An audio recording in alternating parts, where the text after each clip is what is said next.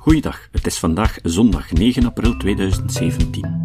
Ik ben Jozef van Giel en dit is de 317e aflevering van deze podcast. Bill Flavel schrijft prachtige tekstjes. En Rick houdt ervan om ze te vertalen. Ik heb die verzameld tot ik er genoeg had om er een podcastaflevering over te houden. En vandaag is het zover. Vandaag horen jullie zes korte tekstjes van Bill Flavel. Maar eerst nog dit. Ik doe het heel zelden. Het is al meer dan twee jaar geleden, maar vandaag doe ik het toch nog eens. Op deze podcast hebben we bewust beslist om geen reclame te gebruiken. We geven het ook gratis uit omdat we zoveel mogelijk mensen willen bereiken. We doen dit omdat we het graag doen. Maar de kosten van deze podcast worden volledig gedragen door mijn eigen fondsen en giften van gulle luisteraars. Er zijn enkele luisteraars die ons jaarlijks steunen en daarmee slagen we erin om de host te bekostigen en ik wil die graag bedanken. Maar dat is niet voldoende om alle kosten te dragen. We willen betere apparatuur aankopen of huren bij events en zo. Na één week is de laatste aflevering meer dan 5000 keer gedownload en elke week zijn er meer dan 20.000 downloads over alle afleveringen heen. Als elke luisteraar ons jaarlijks 1 euro zou storten, dan zouden we ruimschoots uit de kosten komen. Op de link Ons steunen onder de menu Info op onze website vind je een rekeningnummer waarop je geld kan storten. En ik wil je daar zeker allemaal al voor bedanken. Zal islam overwinnen? Een van mijn moslimvrienden, Amzad al-Tusman, O, had bezwaar tegen een post waarin ik het verhaal vertelde van Hina Situ, een Indische topsportvrouw die weigerde om deel te nemen aan een event in Iran, omdat ze gedwongen zou worden om een hoofddoek te dragen. Hamzat gaf commentaar. Waarom hang je jezelf niet op? Dan zou je haat ophouden. Toch? Stomme mensen weten niet waarom de hijab hun hoofdpijn bezorgt. Kijk. Of je het nu leuk vindt of niet, de islam zal overwinnen. Zijn licht zal blijven branden, hoe hard je het ook probeert te blussen. Omdat de islam de waarheid is en al het andere leugens zijn.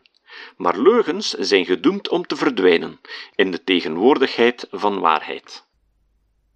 Dit was mijn antwoord aan hem. Je zegt dat de islam zal zegevieren, maar ik vroeg me af waar je in de wereld een rolmodel ziet voor hoe jij zou willen dat wij allen zouden worden. Welk islamitisch land zou je ons willen zien navolgen? Neem Afghanistan, een van de armste landen in de wereld, met een welzijnsniveau ver onder de rest van de wereld en waar gedwongen kindhuwelijken endemisch zijn? Indonesië, een van de meest corrupte landen van de wereld. Saudi-Arabië, een ondemocratisch koninkrijk waarin vrouwen niet mogen autorijden of zelfs maar hun huizen verlaten zonder dat een mannelijk familielid hen vergezelt en dat een van de ergste mensenrechtenschenners is in de hele wereld. Iran, dat vrouwen dwingt om hun hoofd, ook buitenlandse niet-moslimvrouwen, te bedekken en homotieners in stadcentra aan kranen ophangt. Pakistan, een straatarm land waar onschuldige mensen door religieuze bendes worden gedood om het vermoeden dat ze wel eens iets gezegd of gedaan zouden kunnen hebben dat moslims kon beledigen en waar niet-moslims constant risico lopen door hun buren en de corrupte rechterlijke macht. Misschien verlang je wel naar de Pakistaanse traditie van Vani, waarin een familie een misdaad gepleegd door een mannelijk familielid weer goed maakt door een meisje van het benadeelde gezin als kindbruid te geven. Ik kon doorgaan. Maar kijk rond in de rest van de islamitische wereld en je vindt vreselijke corruptie, niet-democratische regeringen, weinig of geen vrijheid van meningsuiting, doodstraf voor afvalligheid, Soenieten en Shiiten die een dodelijke bloedwraak uitvechten, armoede, discriminatie van vrouwen en homo's en intolerantie tegenover andere godsdiensten. Of misschien ben je liever als die zuiverste, meest letterlijke vertolkers van de islamitische heilige schrift, zoals ISIS of Boko Haram, die het doden van niet-moslims als een heilige zaak, het nemen van seksslaven als gesanctioneerd door God, en homo's van hoge gebouwen gooien als een heilige plicht zien. De islam is een belediging voor de menselijke vooruitgang en hoe eerder haar beoefenaars dat beseffen, hoe beter voor hen en de rest van de wereld.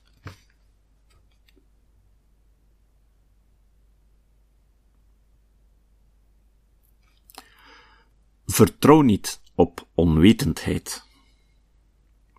Sommige mensen zeggen dat ze geloven in God, omdat ze zonder God niet weten hoe het universum zou kunnen bestaan.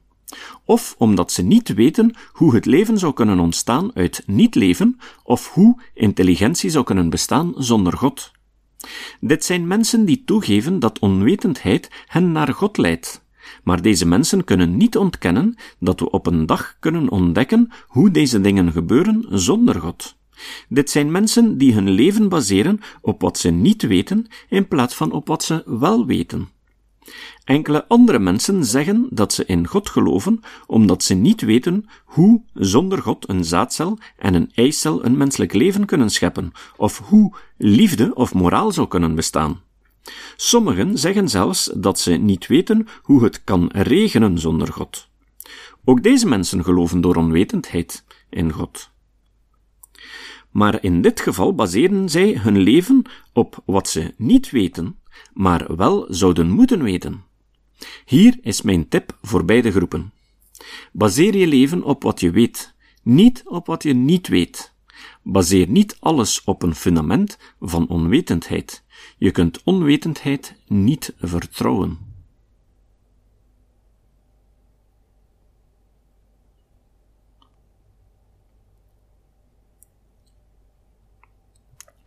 Geen goden nodig. Ik heb geen goden. Ik heb geen angst voor demonen en duivels. Ik heb geen angst voor bezweringen en vloeken. Ik ben niet bezorgd om mijn bestemming na mijn dood.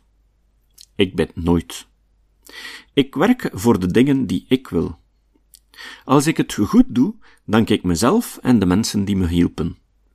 Wanneer ik het slecht doe, geef ik mezelf de schuld. Ik heb geen geloof. Ik heb vertrouwen door bewijs. Ik heb hoop door optimisme. Ik heb doel door liefde. Ik heb geen religie om me te vertellen waarvoor ik leef en waarvoor ik zou moeten sterven. Geen dogma's voor mijn kinderen. Ik behoor tot geen enkele groep die me beter maakt dan anderen en hen minder dan ik.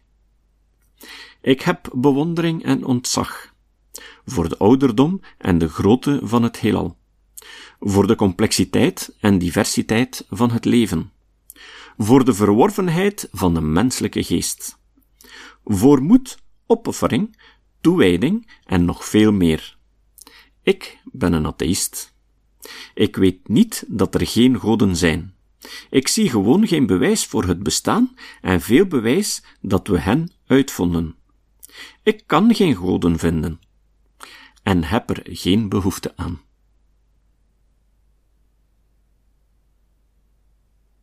Je zou dan bijna een gebed van een atheïst kunnen noemen.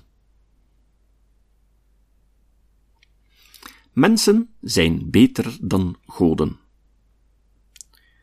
Mensen houden van hun religies en hun goden om vele redenen. Continuïteit van cultuur, troost in tijden van stress, hoop dat een korte leven niet abrupt zou kunnen eindigen. Gelukkig is de grote meerderheid van de mensen niet te veel bezig met wat ze voor hun God zouden kunnen doen, eerder met wat hun God voor hen kan doen. Als het andersom was, had religie de mensheid nu misschien al tot een vroegtijdig einde gebracht. Bedenk hoe het leven zou zijn als bijna elke Jood of christen je zou vermoorden omdat je werkte op de Sabbat. Of als bijna iedereen dacht dat het aanvaardbaar was om slaven te vangen, te houden en te verhandelen. Of als bijna iedereen zou eisen dat je als ketter zou worden gedood als je een wetenschappelijke ontdekking accepteerde die de leerling van hun heilige schrift zou tegenspreken? Vraag je even af hoe de wereld eruit zou zien als bijna alle moslims hun plicht om ongelovigen te doden, of te vernederen of te belasten, serieus namen. Als de meeste moslims zich zouden gedragen als ISIS en niet als de mensen die vandaag in jouw straat wonen. Gelukkig neemt slechts een kleine minderheid de leer van hun religie letterlijk, en nog minder leven zoals hun religie dat van hen verwacht. Voor de meesten is het een kwestie van een compromis. Het gaat om het behoud van banden met hun religie, terwijl ze op de hoogte blijven van de wetenschap, sociale verandering en verbetering van de moraal. We kunnen daar echt dankbaar voor zijn. We kunnen dankbaar zijn dat de meeste mensen geen dienaren zijn van God, maar meesters van God, die ze elke generatie subtiel veranderen om hem aan hun eigen behoeften aan te passen. We kunnen dankbaar zijn dat mensen beter zijn dan hun goden. Het alternatief zou ondenkbaar en afschuwelijk zijn.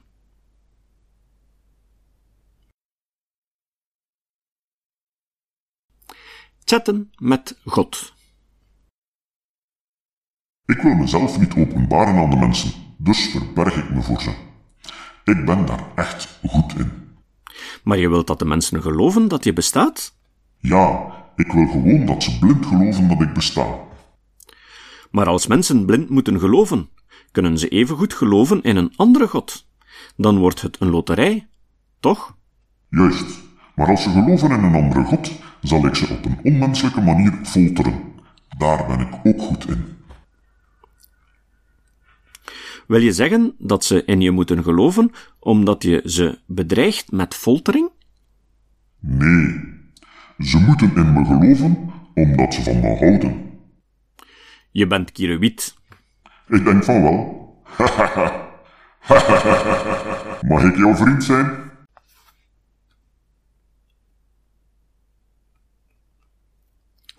Het ware verhaal van Derek.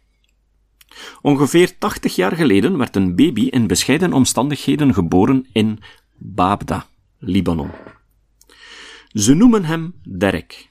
Ik ken de exacte datum niet waarop hij werd geboren, maar ik weet dat zijn vader hem opleidde tot automonteur en als tiener begon hij geld te verdienen met het repareren van auto's. Hoewel hij een minimale opvoeding kreeg en waarschijnlijk nooit leerde schrijven, was Derek een geweldige spreker.